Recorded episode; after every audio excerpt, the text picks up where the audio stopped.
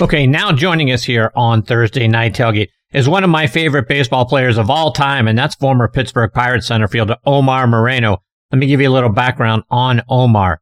He's from Panama and was signed by the Pirates as a free agent in 1969. He debuted in the major leagues in 75 for the Pirates and played in the league from 75 to 1986 for the Pirates, Astros, Yankees, Royals, and Braves. He won a World Series with the We Are Family Pirates in 1979 a team that overcame a 3 to 1 deficit against the Baltimore Orioles, winning the last two games on the road in Baltimore. He had 311 that postseason with a 354 on base percentage. Omar led the major leagues in stolen bases in 1978 with 71, led the National League in steals in 1979 with 77, came back in 1980 and had 96, one behind Expos outfielder Ron LeFlore for the league lead that season. He ended his career with 487 stolen bases, which is good for 42nd all time. He played every game in back-to-back seasons of 1979 and 1980, led the league in at-bats and averaged 751 plate appearances over those two years. He was one of the premier leadoff hitters in all of baseball over the course of his career, and we're thrilled to have him with us tonight here on Thursday Night Tailgate. Hey, Omar, Chris, and Bob here. Thanks for coming on the show. Hi, Omar. Good evening, everyone. Omar, let's start by going back to you the time when you were originally signed by the Pirates. How did you go from a free agent to joining the Pirates organization?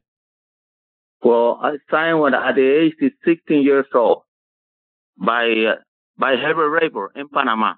He sent scout sign and uh, Rennie Stennett and uh, Manny Sanguillen. Wow. Long time ago, yes, yes. At the age of 16. Omar, you played several years with my baseball idol growing up, Willie Stargell. What are some of your favorite memories of playing with Pops? Well, Willie was special for me, so that's why we call him Pop. This is the guy inspired me to to play this game. Willie and Roberto Clemente. Well, Roberto was before me, you know, but Willie and Right. Roberto was me. So much from from Willie, you, that's why we call we used to call him Pop in, uh, in, uh, in our team in 1979. Omar, talk about what it was like in that Pirates clubhouse. I mean, the We Are Family theme, it always seemed like you guys were truly a close knit group that had some characters in the clubhouse as well. Guys like Dave Parker and Phil Garner going at it. Obviously, Pops as a father figure. Manny Sanguillen was back with the ball club. John Candelaria was a character as well, like to stir the pot. Talk about what it was like in that clubhouse. Wow, well, I learned so much from those guys. Man, I was I was very lucky to play with those guys. I learned so much from not, not only for the Willie and the, the Parker. And I learned so much from from from Chuck Tanner, Phil Garner, Tim Foley, uh, Candelaria, Grant Jackson, Manny Sanguillen, and uh, all those guys. I learned so much from those guys uh, in 1979. Not only 79, uh, since in, when when I came to big league. Bob, questions for Omar?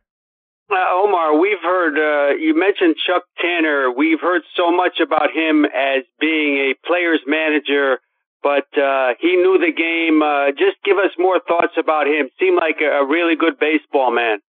Yes, yes, it's a very respect guy. You know, respect. The, we have to play hard, respect the player, we respect him. You know, and uh, good guy, great guy. Try to keep everybody together. You know, that's why we win the 1979 World Series. Only because uh, we got a good team. But Chuck is a person that try to keep everybody together, try to play hard for him, and uh, try to do the best for the for our fans in, in Pittsburgh.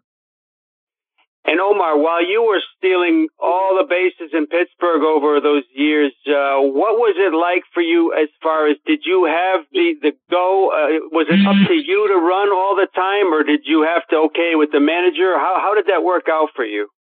Well, uh, well, I got a green light. Yes, they give me green lights, and uh, and uh, when I play with with Chuck, my sec, my first year I played with Danny Murtaugh, but I play only one month. But when I Chuck Right. came come from from Oakland, Oakland uh, the A's, and he started to he saw me uh, play me in a in center field, uh, the kind of speed I have, so they gave me green light. So I feel more comfortable. One day I told him, I told him, Chuck, I feel better when you give me green light because I'm gonna work with Tim Foley. So I I, I work with team, that time I work with Tim Foley, so I give him sign when I'm gonna go to to try to steal- steal second base.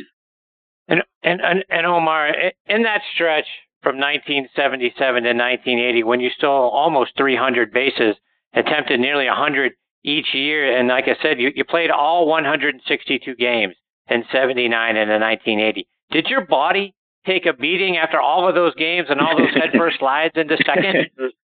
yeah, well, I had, I had to stay in chair. Yeah, yeah. It was hard for me, you know, play every day, catch all those balls in center field, run from from second to third, from fourth to fourth. You know, it was hard, but I tried, you know, I, I, I went to the ballpark early, tried to prepare for the, for the game as I did for all those years.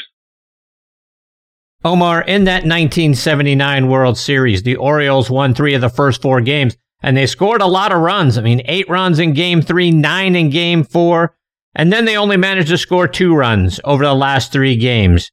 Did you guys make some adjustments that was able to uh, shut them down over those last three games? Yeah, my first time when I we went to Baltimore, we went. I think we lost again with, with Flanagan because I know Flanagan when since we used to be in a minor league. We play we play in triple A with Flanagan and uh, McGregor. So I was and in my first my first day uh, I tried to you know I was try to too hard you know because I want to want to get in base so bad uh, I want to. So on the second day uh, I was talking to Willie. I said you know um, Chuck Tanner and I was more relaxed. I want to start to hit the ball good. Omar, you had a big game seven in that World Series. You were three for five, including an RBI single in the ninth. You later scored on a bases loaded walk to give you guys a four to one cushion going into the bottom of the ninth. But you guys were down one nothing through five innings until Willie hit that two run home run to give you a two to one lead in the top of the sixth. What were your nerves like going through that game seven? Oh, well, you know, we come, we, we came from behind we win those, we win the last game in, in Pittsburgh. Then we the next day we we went to Baltimore, win the that game, and uh, and the next day we be uh we we was behind, but we we got a good team. We used to have a good team, and those guys believe I said, well, soon uh, I start to get in base and try to put pressure to those guys. I think we we we're gonna make. Yeah, Omar, and after you left Pittsburgh, uh, first of all, uh, spending most of your career there, you'd go on to play for four other teams, but uh, was it hard leaving Pittsburgh, uh, Omar, after having spent so much time in there and having so much success there? Yeah, it was hard. It, um, at that time it was hard for me because I signed with Pittsburgh. I know everybody here in Pittsburgh. People play for people more for, for this organization, people more for 15 years since the minor league, since it was I was 16 years old.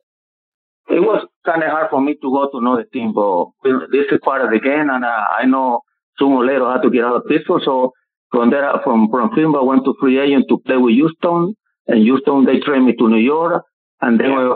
I played with with Atlanta, which when Chuck was there and those those Yankee teams of the early '80s, uh, Omar. I was in the in the stadium an awful lot during those days, and, and they remember you well. Uh, and that was Yogi Berra, Billy Martin. Still those days. Oh, did you have good memories of the old Yankee Stadium?